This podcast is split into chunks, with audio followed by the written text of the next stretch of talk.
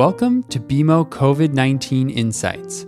Visit bmocm.com slash COVID-19 for more up-to-the-minute insights. The views expressed here are those of the participants and not those of BMO Capital Markets, its affiliates, or subsidiaries. Good morning, and welcome to BMO Capital Markets LinkedIn Live.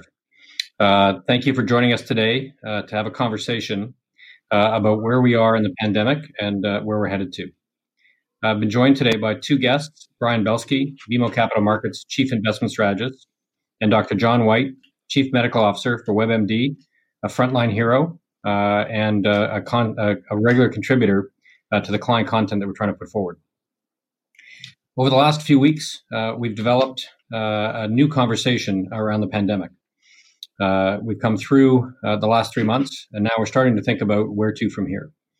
The two collection of experts we have today is to talk to us a little bit about the markets, a little bit about the health, and have a conversation around that. Uh, this is a LinkedIn Live event. You can post questions uh, to us on there. Uh, we're going to open up with some opening comments from both, uh, and then we'll uh, we'll turn to your questions as we go through. So, Brian, why don't you take us from where we've been, uh, your perspectives on it, and uh, and importantly, as we start to think about opening up the economy, where are we going to go? Well, thanks, Dan. And on behalf of Global Markets, I'd like to thank you for having us today. We have great partners in fixed income and equity so that really have helped us uh, put our decisions and our analysis together with respect to what we're thinking uh, about the market. And, and quite frankly, uh, you know, we've we in the investment world have thrown around this world unprecedented, and I think the reason why we've done that is that so much of our work historically as an investor, an analyst, a strategist, an economist, is to go back in the past and try to see what has occurred in the past to model it for the future. Unfortunately, we've never seen this before, and I think it's kind of what we've seen so far is a three phase uh, uh, attempt on on try to, to gather as much information and move forward from this. So what was phase one? Phase one was pure, unadulterated fear, Dan, because we were dealing with this human element of the virus and we didn't know what it was going to do to our own lives, let alone to the markets or the economy. And I think, you know, based on what we saw in the markets, we clearly, from our from our lens, overshot to the downside. And then it was kind of phase two as we kind of got back into our own sandboxes in the investment world. What are our own sandboxes? uh, looking at things like earnings and valuation and stocks and industries and sectors and the market overall and how that fits into the economy after the big pullback. So we kind of started big picture and then we went down into the into the trenches. Now kind of phase 3 is as we begin to open up our lives again in the economy, what does that mean with respect to fundamentals on a bottoms up basis? So I think from our lens that the market did actually bottom on March 23rd. And we've been saying that markets were going to rally 40 to 50% from the lows. We've had a great rally to date.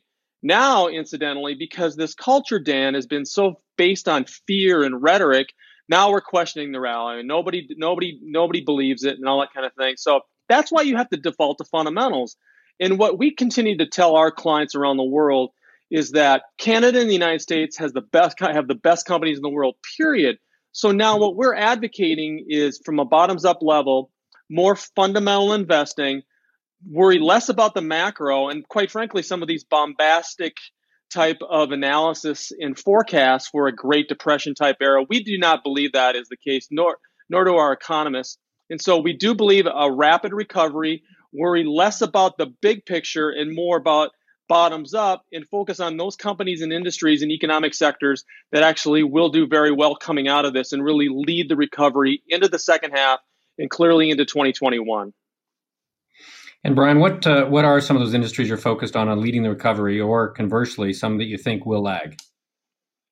It's a great question. I think there's so many themes that you can talk about, and I think the best way to think about this, Dan, is to think about a theme that was in place prior to COVID that potentially uh, reinforce itself during COVID and then will continue to grow. One of those is this whole notion of a mobile society and the mobile worker. Clearly, over the last two or three weeks, we've been working from home and we've been talking about um, uh, streaming and broadband. Well, these are trends in companies that were in place prior to uh, COVID, were reinforced during COVID, and we think we'll have longer term run life through that. So, whether or not that's a Netflix or a Google or an Apple or an Amazon or a Costco or a Walmart. We're buying things differently. And we believe that trend is going to continue going forward. Uh, there's something very, very interesting I think investors need to understand. Post the tech crisis, right? We had we we we in the investor world said we'd never buy another tech stock again. But coming out of that in the 2000s, we had brand new leadership of stocks that were not, not even around. Amazon became a public company in 1997. Not many people knew about it. Apple completely retransformed itself in the early 2000s. Google is a brand new company. Netflix was a brand new company. Facebook was a brand new company.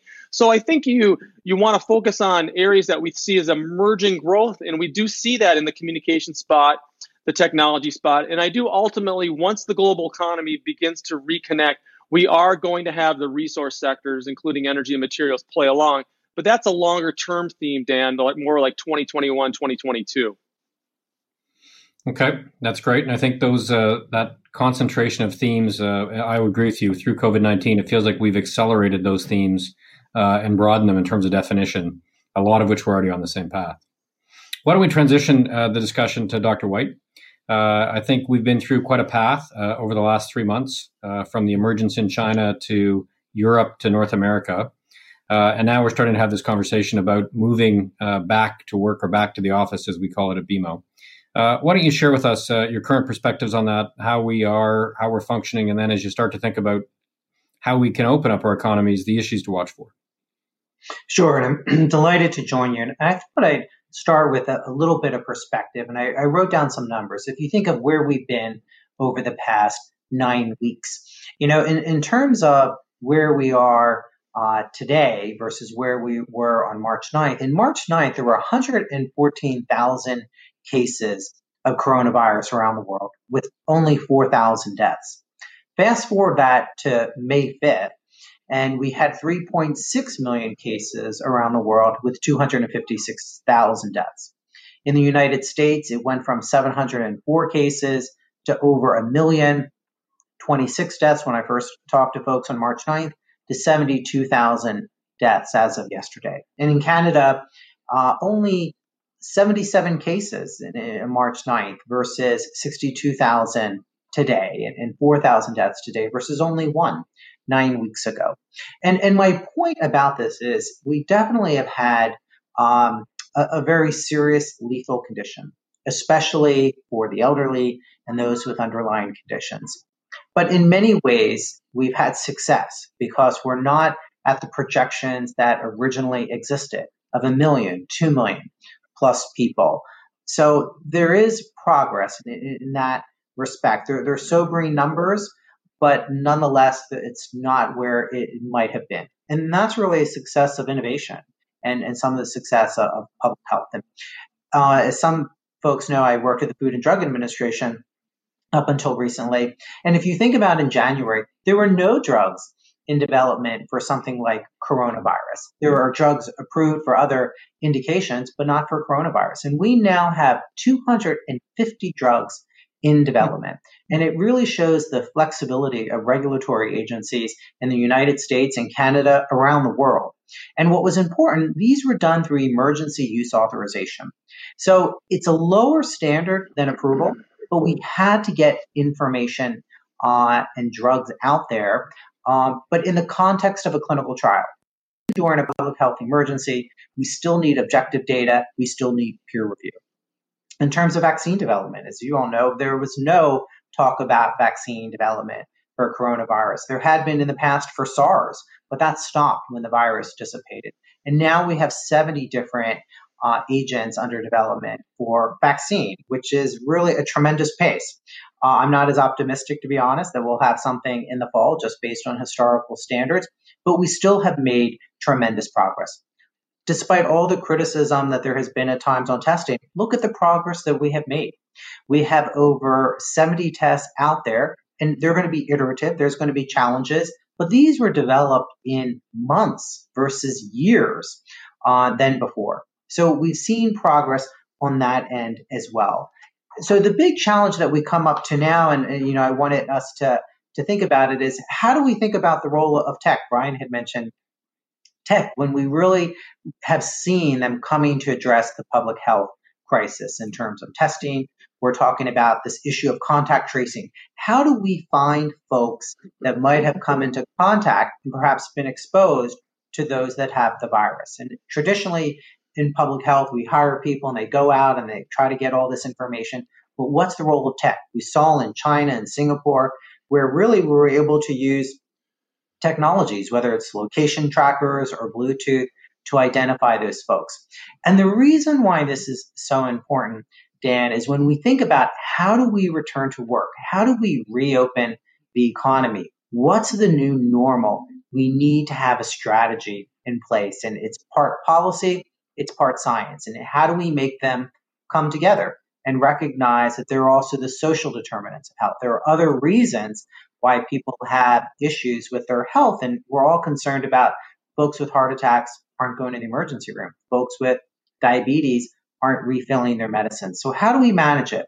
And what we've seen around the world in Canada and the United States and elsewhere, we want to see that decrease in cases. And almost everyone will agree that we've reached the plateau in our respective countries and we're on that downward slope. That doesn't mean that there's no cases, but there's a decrease in the number of new cases and deaths every day. We certainly have addressed some of the issues in terms of equipment and availability of ventilators that we need for the most seriously ill. So we've made progress on that end.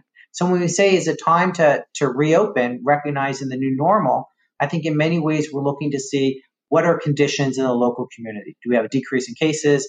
Uh, do we have you know hospital capacity? And then it goes back to testing and tracing. In Canada, actually has done very well in terms of identifying folks uh, and then what we call is put them in a box, a, a, virtual box, so to speak. So we identify folks and then look around to see who they came in contact with, and then isolate those folks instead of isolating the entire community. So I think that's what we're going to see as, as we start to open up the importance of contact tracing. It doesn't mean that physical distancing is going to go away. It doesn't mean that we don't have to have hand washing uh, and disinfecting services. We should all still be wearing uh, facial coverings for the next few weeks. But we really are seeing that light at the end of the tunnel. And, and there's lots of things uh, to appreciate in terms of what we've been able to do to combat the pandemic. So I, I think we've made progress, and I'm, I'm going to be looking forward to the discussion. Well, and I think that uh, that progress is something that we monitor. We've got a fairly substantial operation in Asia, in China in particular, and they've been through the cycles that we're now talking about about how to reopen uh, and all the wise words that you just used around uh, personal safety, uh, physical distancing. Uh, I'm aware of the contact apps that they've built. Uh, you know that all operate through the phones to make sure that everybody is in, you know, has the ability to follow who's been contacted. it also gives an assessment of where you are in the risk spectrum, depending Absolutely. on you know the level of contact you've been, which I haven't seen to date. I thought we might plumb a little bit on your vaccine conversation. Uh, mm-hmm. There was some very optimistic news this week, uh, mm-hmm. or very optimistic prognostications by some of the larger drug companies, uh, mm-hmm. saying that they think they can accelerate down even into the fall. Um, you know, mm-hmm. I've heard ranges from the fall till 18 months out, 24 months out. Sure. Know, how do you feel about these days? And I think the you know dyna- dynamic that we're wrestling, with, which is you know mm-hmm. working on drugs and treatments that will make the effect lower, is great. Mm-hmm. Uh, and then obviously a vaccine as we think about protecting more and, and a broader right. swath of, uh, of, the economy yeah. and of people. So let's also remember that 80 to 90% of folks that contract coronavirus actually resolve with no need for hospitalization. Sometimes when we watch the news, it seems that everyone that has coronavirus is being hospitalized. 80 to 90% of people clear it at home. but we're still trying to figure out what are those effective treatments. So that's why a vaccine is important. But for me, it's what's the historical evidence? The historical evidence is it often takes a decade, usually even longer. We are further along than we are in other viruses, partly because there was development in SARS and there are some similarities. Right. But the challenges are going to be if the virus mutates, then that makes a vaccine less effective. We see that with influenza every year. And when you really look at some of those studies, what they're talking about is they have to make a determination now uh, or within a few weeks based on efficacy because they have to put it in production. We need millions of vials. So they're taking a chance to have something in the fall. Is it possible? that, you know, they'll dot all the I's and cross all the T's and the vaccine will be safe and effective? Possibly. But we also have to be realistic. That's why the discussions have also been a vaccine in the fall would be for first responders, the health community, police, and, and fire folks. So, you know, I, am not as optimistic about something in the fall. I think we have made tremendous progress in terms of the multiple therapies that are under consideration. But history provides a guide in, in terms of for vaccine development, what's helpful. You know, I'm thinking it's going to be a little longer than the fall, to be honest. But that's my personal perspective of having worked at the agency and, and having worked in health services research for quite some time. I think that's quite a bit of good insight when you think about where would it go first, highest need, um, mm-hmm. you know, in the first responders and in the health system itself, and then general population over time. And I presume harder hit areas first, then less harder hit uh, as you try and. You know that that would be in theory. Most folks haven't said the general population yet, because remember, we're making a determination now to produce it. We're still going to have to collect more data. But in theory, you want to, it's risk versus benefit, just as it is in, you know, other industries. You have to weigh the potential benefit of the vaccine with some potential safety risks, depending upon where we are in development, versus the risk that you're going to contract the virus. And, and that's why we focus on the first responders, because they're, they're the ones that are actually have the greatest exposure. So I, I think we can be optimistic, but we're going to have to carefully look at the data over time. And there really is some guesswork, which we normally wouldn't do in vaccine development. But but this is a pandemic, so you know it's a balance. That's great. We've got some questions coming in on LinkedIn Live. Let me uh, let me go to those. The first one uh, is uh, from John. Uh, the housing market looks frozen, which so few uh, with so few transactions. How do you think about house prices? Uh, Brian, do you want to take that and I think move that into the market implications then probably for real estate? Sure. Uh, thanks, John, for asking that question. I, I would say uh, real estate's still all about location, location, location. I think uh, what we've seen in Canada is that inventory's been kind of pulled off the market, as we saw even a couple of years ago when we worried more about a quote unquote housing bubble. A, a lot of Canadians, especially in Ontario, pulled uh, inventory off the market and actually uh, created a scarcity proposal, uh, and actually uh, we started to see housing prices go up again. We've seen uh, rentals and some of the New York metropolitan area pricing begin to fall off. I saw this back in the first quarter of of 2009. Um, I, I, myself was looking for an apartment in New York City, and it only lasted about six months, and it came back pretty quickly. Uh, the second half of 2009. There's been some talk about mortgage rates not resetting correctly.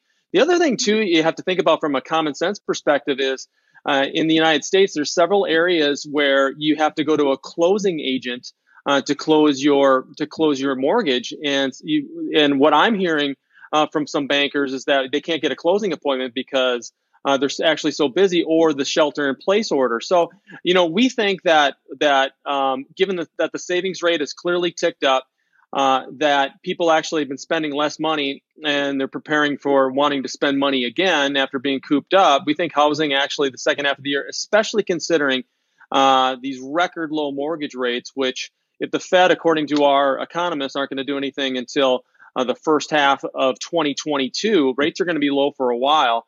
And so as we begin to come back to work and recover from that side, we think the, the housing market in both countries actually could be quite strong uh, the second half of the year heading into 2021. So right now it's just a matter of kind of scarcity versus capacity, people taking off inventory and not being able to take advantage of these very very low rates.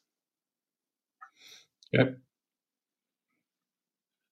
Uh, that's a that's a great perspective, Brian, and uh, uh, in terms of what's coming and how you think through uh, the dynamics of this cycle and, and where it may go. Uh, an interesting question from uh, from Grace in New York. Uh, there's been some discussion recently that people are not going to the hospital for other uh, ailments, whether it's uh, the heart, cancer payments, uh, mm-hmm. others. What what do we need to see uh, for people to have the confidence to go back to those institutions for those issues? And what advice could we give to people about thinking of that in yeah. a more proactive way? That's absolutely right. There was a recent study that appeared this week that showed mammography appointments are 80% down, colonoscopy appointments are 90 percent down. We know that the rates of heart attacks presenting to the hospital are down. So wh- where are these people going in stroke? So very concerned about them at home with advanced disease that haven't come in. So I think what we need is we need effective communication. Um, even as the virus dissipates, the fear of the virus mm. isn't going to dissipate. Right. And we have to help patients understand that it's safe to come back to the hospital, it's safe to come back to clinic. And I think hospitals and clinics have to talk about what they're doing to make patients feel safe. They're cleaning and disinfecting uh, strategies, the fact that they're doing some social distancing so we don't have 30 people in the waiting room for an hour, that we're minimizing the contact. It doesn't mean that we can eliminate it, but we can reduce risk. And what I'm trying to help patients understand, because I still see patients, you can't do everything by telehealth. There's definitely been a role for telehealth, and it's been extremely helpful in this setting. But sometimes you need to go in to check that that you know mole isn't cancerous. You know to monitor where you are in your heart condition. so we have to make them feel safe, and that's by explaining to them what institutions are doing, and then helping them understand that care delayed at some point really impacts your health. You can wait a month or two, but you can't forget about your appointment this year. So it's really about helping patients understand that. And I think we're going to see that come back because people still need knee replacements. People still need hip replacements. They, they need to fill their medicines. So hopefully we're going to get people to understand that they need to come back and engage with health community for non-COVID conditions. Yeah, I was going to share an anecdote, uh, Dr. Whyte. My uh, my neighbor is an emergency cardiologist, uh, and he's observing the exact same facts that your study found, which is people are not coming in at the early signs of, of, having a you know heart disease, mm-hmm. and they're waiting until it's too late. And mm-hmm. the fear of going into the emergency room is stopping them from getting the care they need. And so then, when it becomes desperate, uh, the number of options they have and the ability and the skills they have to be helped right. is actually you know reduced dramatically. Right. Because uh, we told them don't come. Now we have to tell them to come back. Correct, especially for emergency procedures right. or things that are in your deep health. Um, here's a, uh, an, an, interesting one uh, that I thought, uh, Brian, uh, you'd enjoy. What's the biggest positive that people are missing in the U.S. stock and Canadian stock markets? That, that's a great question. I would say this. I think if you go back and look at closing prices as of yesterday, I think people have missed the fact that in local currencies, Canada's up uh, 32%. Uh, in the U.S., in terms of the S&P 500 is up 28%, the Nasdaq's up 28%. If a Canadian bought that index in U.S. dollars, it'd be up 36%. I think people are missing this, and I think it's just this built-in negativity of the markets. And I think the biggest positive is again um, we believe to, to go back to what uh, kind of a theme that we said post financial crisis is that Canada and the United States are the best house in a bad neighborhood. What's the neighborhood? Well, emerging markets, uh, biggest players, clearly China. We think they've had fundamental issues heading into COVID, especially uh, considering supply chain uh, changes. And we think a major theme coming out of this could be onshoring, repatriation, uh, both in Canada and the United States as we see industries come back. Uh, so that could be a very, very strong positive that most people are missing. We talked about technology earlier, Dan, and I think technology has a three-headed monster. It's part industrial, uh, part part um, healthcare, what Dr. Dr. Whyte talked about, but also part consumer. You know, we're spending our money on technology, and technology. There's parts of technology, Dan, are the new consumer staples, and we think that is a really key thing that most people are missing. The other thing too is just kind of going back into the whole notion of being too macro oriented. And I think it really caused most much of the fears when we made macro decisions without looking at bottoms up fundamentals. And so what we've been trying to tell people to to help them focus on the positive and not so much the negative is this whole notion of control what you can control. Stop trying to be a closet doctor and say words like hydroxychloroquine, which I just butchered, uh, or remdesivir, or epidemiologist. In, in this business, Dan, we tend to want to learn as much as we can with respect to the subject matter that is happening right at hand because we're analysts and that we didn't have any any we shouldn't be doing that what we should be doing is looking at earnings and valuation in that and i think that what we're missing is that again Uh, financials are in a much better condition than they are now versus the great financial crisis. So that's an opportunity that we think actually people are being too negative on. Technology is is this three-headed monster. Communication services focuses on the mobility of not only society but the worker as well. And then there's going to be fringe cyclical areas and never ever forget that the United States and Canada again have the best companies in the world, but there will be a burgeoning new leadership that emerges from this. And so that's what investors should be looking forward to.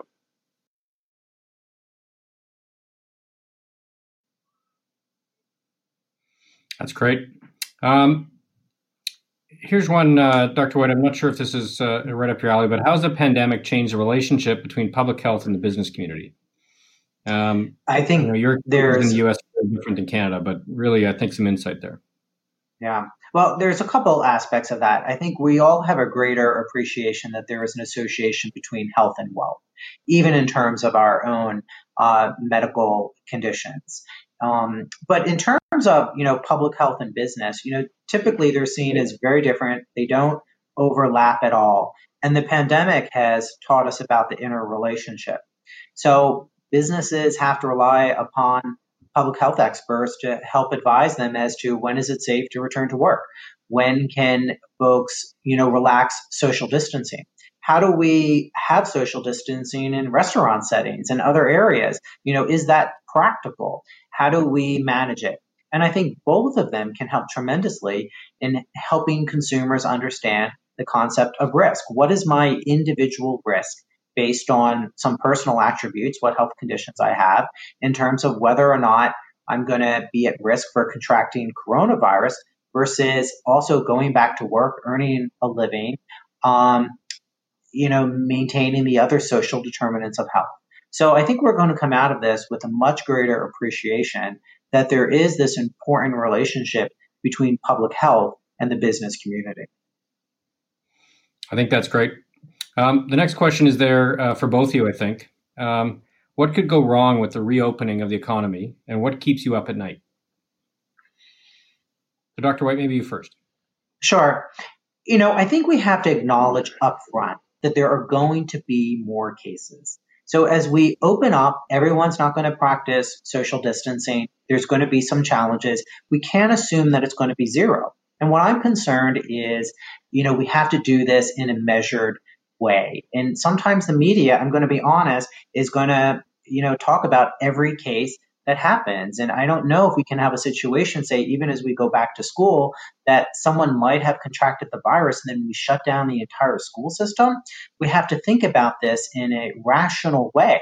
Uh, and perhaps say it's more of that, you know, containment in a box. So that's what I'm concerned about, that people aren't ready and they don't recognize it's expected that cases are going to increase. We're doing more testing. Cases are going to increase. Look more at rates of hospitalization so that's what I'm concerned that the media may not present information in all the ways that they should, and, and people are going to become misinformed. That's my biggest concern. And then we just see this mental health crisis that's um, being exacerbated by you know social isolation. Canada used a better word of, of physical distancing instead instead of social distancing.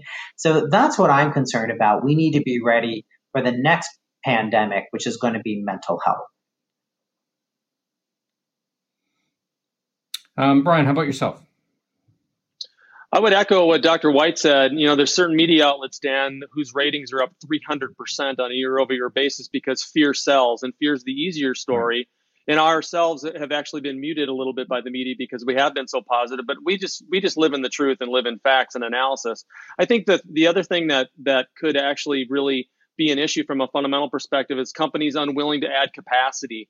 Now, are we going to need more airplanes because there not as many airplanes are going to be flying? We're going to have as many people in in in the air, air mm-hmm. in the airplane itself because we need to space these people out. But the same amount of people are going to want to travel. These types of things, I think, are are going to be speed bumps that companies are going to have to deal with. So that could be another potential issue. I sleep like a baby at night, by the way, because because we uh, we all we do in our portfolios that we that we manage for our BMO clients is buy high quality companies, and so I think we're very well positioned with respect to to um, weathering some of this volatility, which is clearly going to happen. But I think to be a high quality investor during these times has to be one of the main attributes when you're building portfolios and strategies. That's great. I think we're going to extend the uh, the LinkedIn live for another ten minutes. We've got lots and lots of questions coming in, uh, so let's just keep uh, working through some of those questions that uh, that have jumped up. Uh, another one back for you, Brian. Uh, any positive developments when you think about oil and gas? Yes. Um, what I would say this is that you know we had a funky uh, thing go on a couple weeks ago with respect to this massive contango between future prices and actual prices, and and what we found in our work, especially in Canada, is that when we see these types of huge spikes in contango in the spread, that we actually see triple digit uh, triple digit uh, returns in not only WTI but double digit returns in, in oil and gas. I think the the other positive thing is this harkens me back to this is one of the things of being doing this for 30 years, the late 90s uh, in the energy sector, especially in the United States. The, this the S&P 500 uh, energy sector weight got down below three percent for the first time ever. Uh, from a contrarian perspective, that's very positive with respect to uh, making a longer term type of call in the sector. Those are just kind of price performance things. From a fundamental perspective, we still think these companies are still dealing with um, dealing with transitioning from demand led to supply led type of dynamics. And I think maybe the major positive that actually could happen, Dan, is that like the late 90s, I think we're going to see massive M&A, uh, not only in, in Canada, but in the United States with respect to to energy as they get even tighter in terms of scarcity versus capacity and how they're running their businesses. And so I think that could be very, very positive for the energy complex longer term. And then lastly, just respect to the politicking and the saber rattling between the United States and Saudi Arabia and Russia, this actually could reinforce this whole notion of, of North America becoming more energy independent, which clearly will benefit Canada and the United States. But again, from our lens, and that's why we're overweight Canadian energy versus the United States energy companies, because we believe Canadian energy ma- uh, management from the CEO and CFO level are much better positioned to manage this lower level of WTI like they were in the 90s relative to their neighbors to the south in the United States who are still a little bit more aggressive relative to Canadian managements. That's great. Um, Dr. Whyte, one of the things that Brian said that triggered a, a question for you, um, one of the responses to reopening is very regional. Uh, and as we think about those regional differences, I mean, Toronto versus New York versus Montreal mm-hmm. versus mm-hmm. Italy, they're all on different paths and different exposure. Uh, with the lockdowns, we've actually curtailed international and intercity travel, even uh, mm-hmm. uh, in a dramatic way. How do you see that, uh, the impact of that different regionalization impacting how we think about the crisis and people moving, uh, you know, especially in our big international cities? Yeah, and you know, we, we really can't limit interstate travel, certainly here in the United States and, and even, you know, around the borders, they're opening up. And, and we want to see that in terms of continuing to, uh, you know, have commerce that is international in scope. We have a global supply chain and we have to recognize that, that when we don't have that, that causes challenges and drug shortages and other areas. But what we've talked about consistently is we have to make decisions based on local conditions and local infection rates. So you're right, New York is is very different than Phoenix uh, or even Los Angeles. Part of that is population density. Part of that is the way folks live in terms of high rises, in terms of mass transit. So we're going to see different policies, perhaps in local communities, based on that infection rate. That's why testing is so important. That's why getting you know good accurate numbers in terms of what's happening in your community is important. It's not going to be a one size fits all as we reopen um, you know the economy and reopen society. And then it's going to be measuring it over time. So it's not as if we're going to be in pause and then just start play. It's going to be a measured stepwise approach. But that's just the reality. It, it's going to vary based on local areas. We're not going to, you know, put cops on the road and, and stop people from going to different areas. And, and those are things that w- we should be doing. There is transmissibility, but if we, you know, practice, you know, common sense approaches as well uh, to physical distancing and, and good hygiene, we're going to continue to see progress. As you think about this opening up, Dr. Whyte, do you think there'll be another lockdown in the fall, right? If a second wave were to occur? Yeah. You know, I've been asked this question quite a bit, and I'm going to give you, you know, really what I think is the measured response.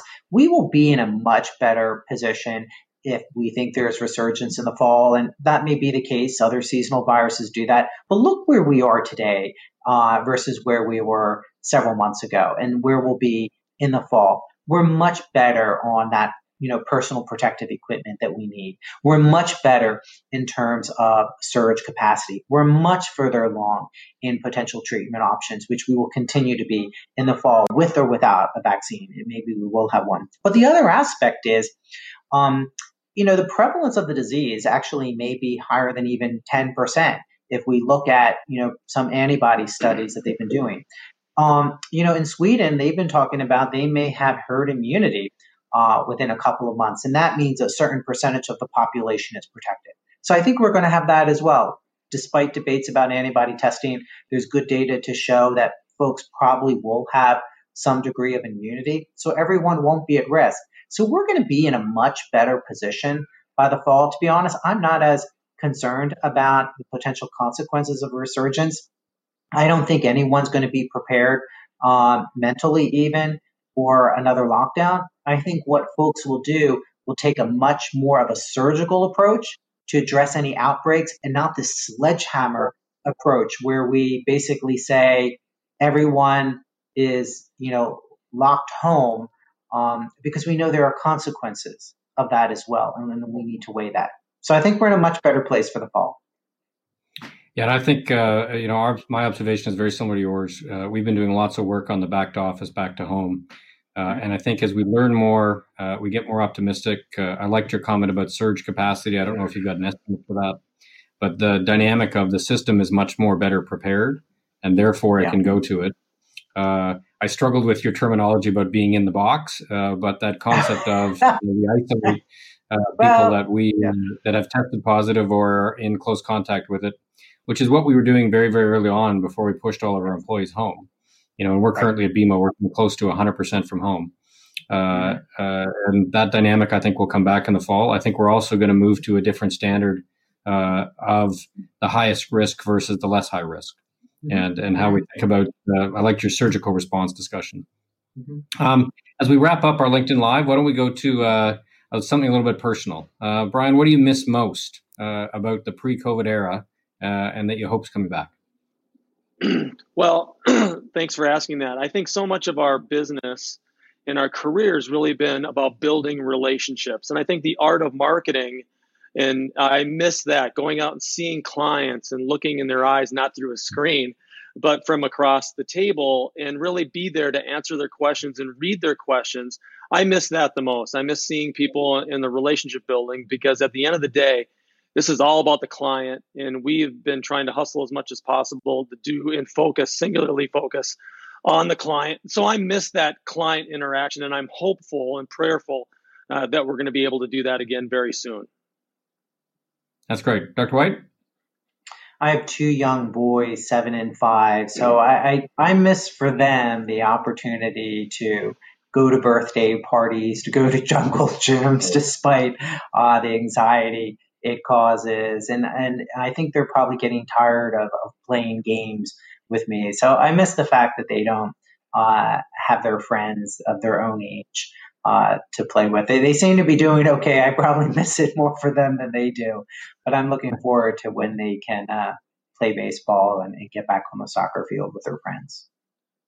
Yeah, and for me, it's human connection. Right, we uh, we do it through the screen like this, but it's just it's not the same as uh, sitting down and having a good conversation. So I'm looking forward to when we uh, we get out of lockdowns and we can spend more time together, even if it is physically distanced.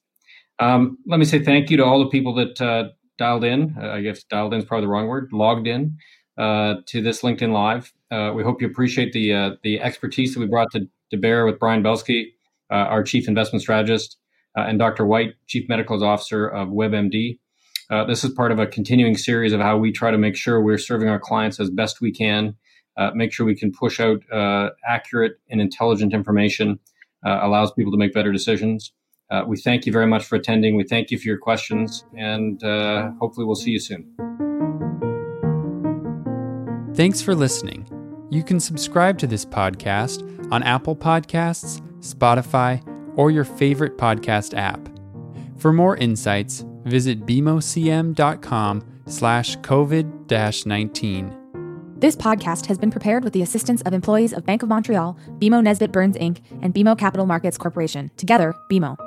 Notwithstanding the foregoing, this podcast should not be construed as an offer or the solicitation of an offer to sell or to buy or subscribe for any particular product or services, including, without limitation, any commodities, securities, or other financial instruments. We are not soliciting any specific action based on this podcast. It is for the general information of our clients. It does not constitute a recommendation or a suggestion that any investment or strategy referenced herein may be suitable for you. It does not take into account the particular investment objectives, financial conditions, or needs of individual clients. Nothing in this podcast constitutes investment, legal, accounting, or tax advice or a representation that any investment or strategy is suitable or appropriate to your unique circumstances, or otherwise constitutes an opinion or a recommendation to you.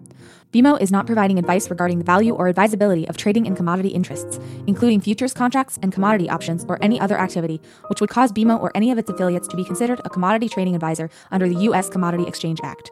BMO is not undertaking to act as a swap advisor to you or in your best interests, and you, to the extent applicable, will rely solely on advice from your qualified independent representative in making hedging or trading decisions. This podcast is not to be relied upon in substitution for the exercise of independent judgment. You should conduct your own independent analysis of the matters referred to herein, together with your qualified independent representative, if applicable. BMO assumes no responsibility for verification of the information in this podcast. No representation or warranty is made as to the accuracy or completeness of such information, and BMO accepts no liability whatsoever for any loss arising from any use of or reliance on this podcast.